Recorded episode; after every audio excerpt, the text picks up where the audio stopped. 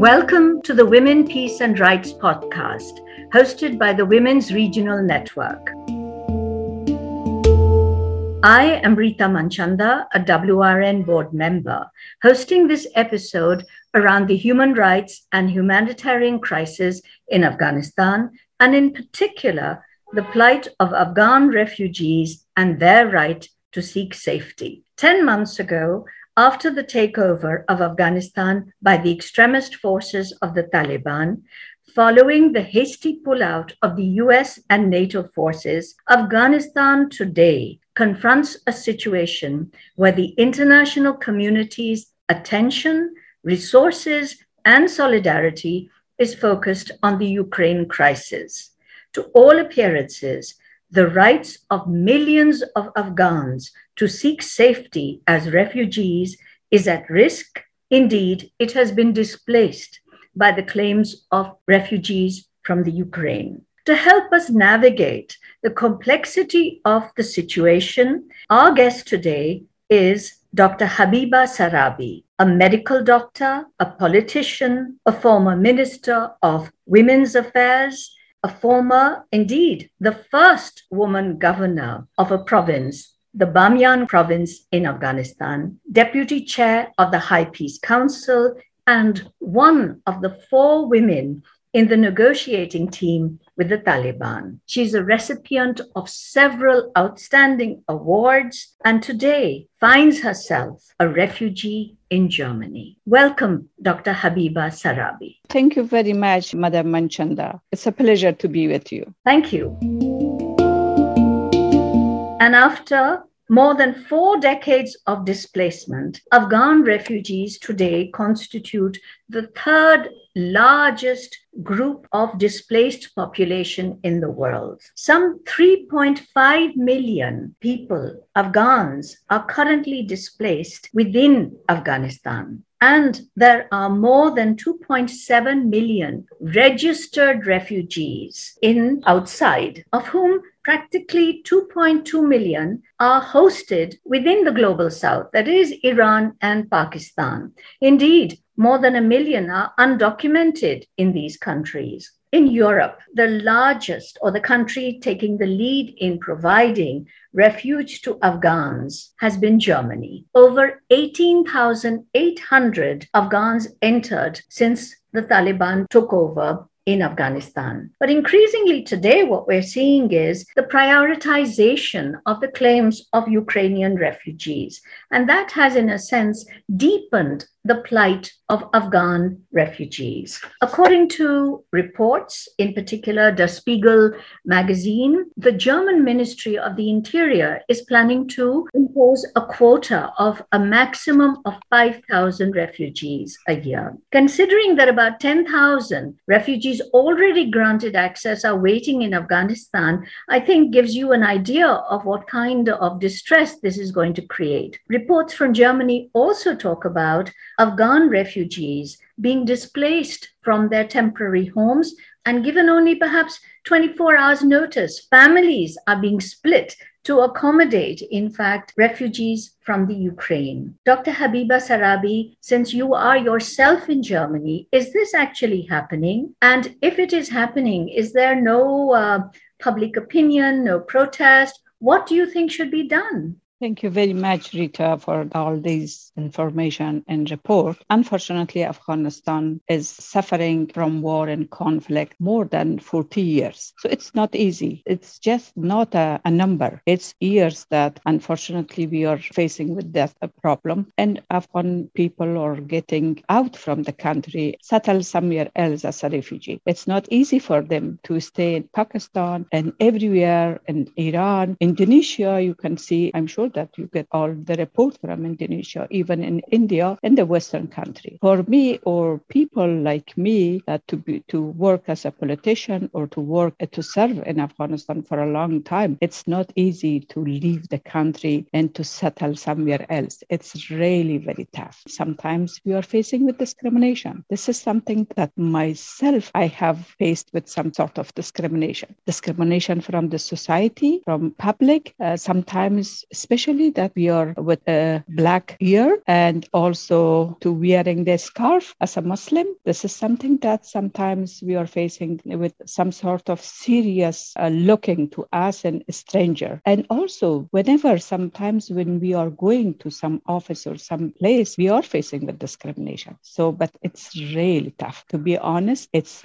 really tough. But they have to recognize that we didn't left our country by our choice. It was something that we forced to leave our country. We didn't have any other choice. And also, it's a kind of joint responsibility from international community in Afghanistan. So, of course, I haven't seen such a event that in my region, in my area, Afghan people or Afghan refugee can be forced to a short notice to leave the home or the apartment. But anyway, maybe it happened because I can see some sort of uh, not a, in a very polite behavior. I can see it and everywhere, especially after this crisis in Ukraine. I can see that one in Europe that because they have blue eyes and uh, blonde hair. So that's why it looks a little bit, they feel it closer to Ukraine people than rather than the people that they are coming from East. You spoke about the joint responsibility of the international community. In that context, let me just refer you to the latest figures that we've got,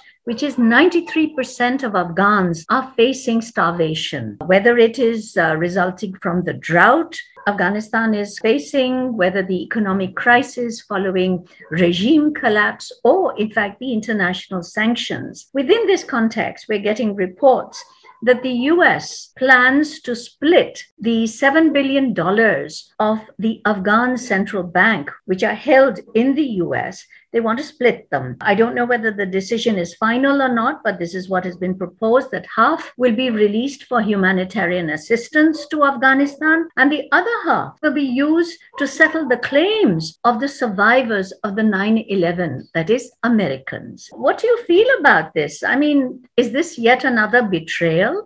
You talk about joint responsibility. Are we yeah. seeing the diminishing, the lessening of this joint responsibility now that there are other claimants? There is more competition. Is Afghanistan still relevant to the international community? Unfortunately, Afghanistan is a field for competition of West and East field of competition between the superpower. It has been the field of competition between superpower during the Cold War, and now still Afghanistan is the battlefield for this competition between the West and East. So when the after 9/11, US and NATO came to Afghanistan, it was on the name of democracy. It was on the name of human rights. It was on the name of women's rights. But what happened after 20 years? Everything just forgotten because US wanted to leave Afghanistan. US wanted to withdraw their troops from Afghanistan.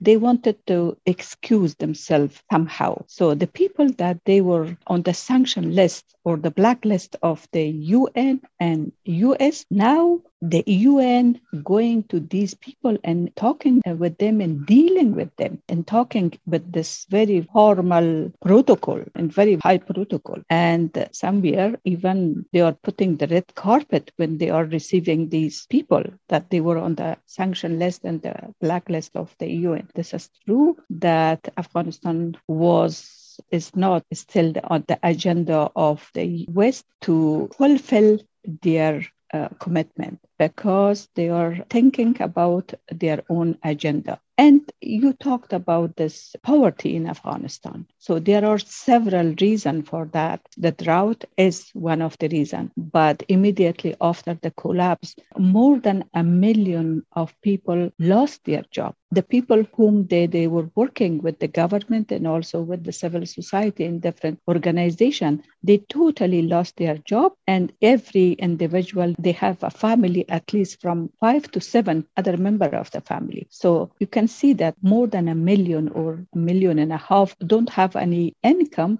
So of course it will be a, a big crisis. That's the matter. And uh, I hope that the international community on the top, US, of course, they have done the things within that they supported somehow Afghanistan. We cannot ignore that, but that support was not enough. And the plan and the decision that it was taken by by US and the international community and NATO was not in the right time and it was not taken by responsibility.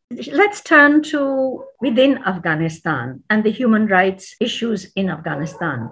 As a leading women's rights activist, you have been watching, like all of us, the rollback of Afghan women's rights. Indeed, the return of misogynist restrictions and practices, denial of education, denial of access of women into public life, to jobs, and now directions about complete veiling of women and restrictions on mobility. Are these exaggerated reports? What is the information you are getting from Afghanistan? And should we place our hope in the resilience of women within Pakistan? That is the resistance that are also being reported of women, but yet these women are also now being punished. So, where do you see the hope and what is actually happening as regards women's rights in Afghanistan? The situation is even worse than the report that we are getting because media doesn't have the rights to get report. Any media correspondent that they are getting report or documenting the human rights violation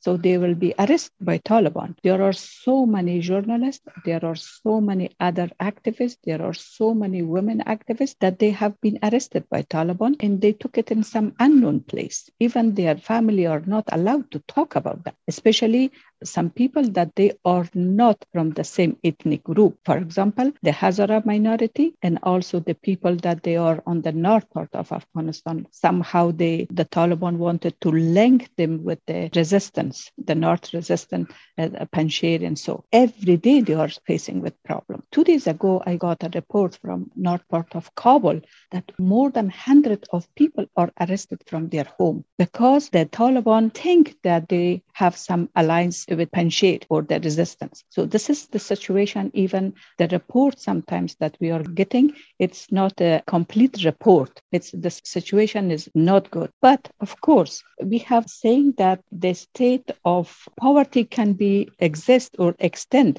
but the state of oppressive cannot be sustained. That's why they are oppressing the, the people. They are every day punishing the people, and they are all resistant. Still, resistance are going on. And my hope is with women that they still resist and they still have their voice and they still uh, want to continue the, to resist and stand. So when I see young women on the street that they are standing in front of the Taliban and saying that this is my right, you don't have the right to punish me or to stop me from coming to the street and shouting and talking about my rights. This is the hope for the future of Afghanistan. This is the hope we put that seeds to our community that the new generation and young generation they are resisting and they want to have the basic rights that they had to have it. Well, it's very heartening to hear you speak about the resilience of the young, their capacity to resist, and their determination to resist oppression. But do you think that one should also call upon the international community, the UN Security Council, or even hope that some support, some intervention might come? Or do you, in fact, really now would never think of human right intervention in the name of human rights that that brings with it a very double-edged sword our hope and our demand from the international community that first of all about humanitarian aid. We have the international community and all afghan people should make a differentiation between the people who are in need and the taliban government. This humanitarian aid should go to the people that they are in great need and they are starving and should be distributed by a very transparent uh, mechanism that can be reached to the people not to the taliban side. And that committee, it's a kind of mechanism can be set up with a committee that can, the international community, the donor agency, UN agency, and the civil society from Afghanistan can monitor that. And uh, of course, uh, this is our hope or our desire from international community. Uh, the other thing that it's a request or demand from international community, there shouldn't be different group of people, different country. For example, if this is a crisis or going on in Ukraine, Afghan people also suffered because of this competition and the, the war between East and West. The people that we are, we paid the price of these competition between these two group of uh, countries. So they have to think about the Afghan people and also continuously should talk with Taliban to push them to accept the inclusive government and the women's rights, human rights. And if they want to be a part of the international community, they have to respect all the treaties from the UN treaties that it's already ratified by the Afghan government. On a more personal note, before we close, Dr. Habiba, you are yourself an ethnic Hazara. Is your family with you in Germany, or are you still, is your family still at risk in Afghanistan? My family, my husband, my children, they are safe but I still have family like my brothers. All of my brothers, they are in Afghanistan. They are at risk, especially some of them, of course, as a Hazara, as their belonging to me or their relation to me, it's also a risk for them. And some of them have been work with the Human Rights Commission or human rights activity. They are at risk. This is something that uh, we never think about that, that people of Afghanistan can be out of risk with this moment. Thank you so much for joining us, and thank you so much for sharing your insights and your frankness, Dr. Sarabi. And I wish that your family remains stay safe and, in fact, if necessary, is able to join you wherever you wish them to join you.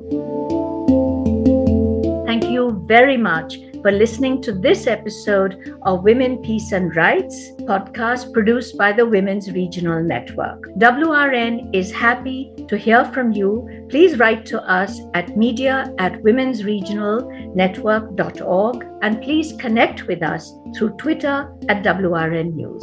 Thank you. Thank you very much.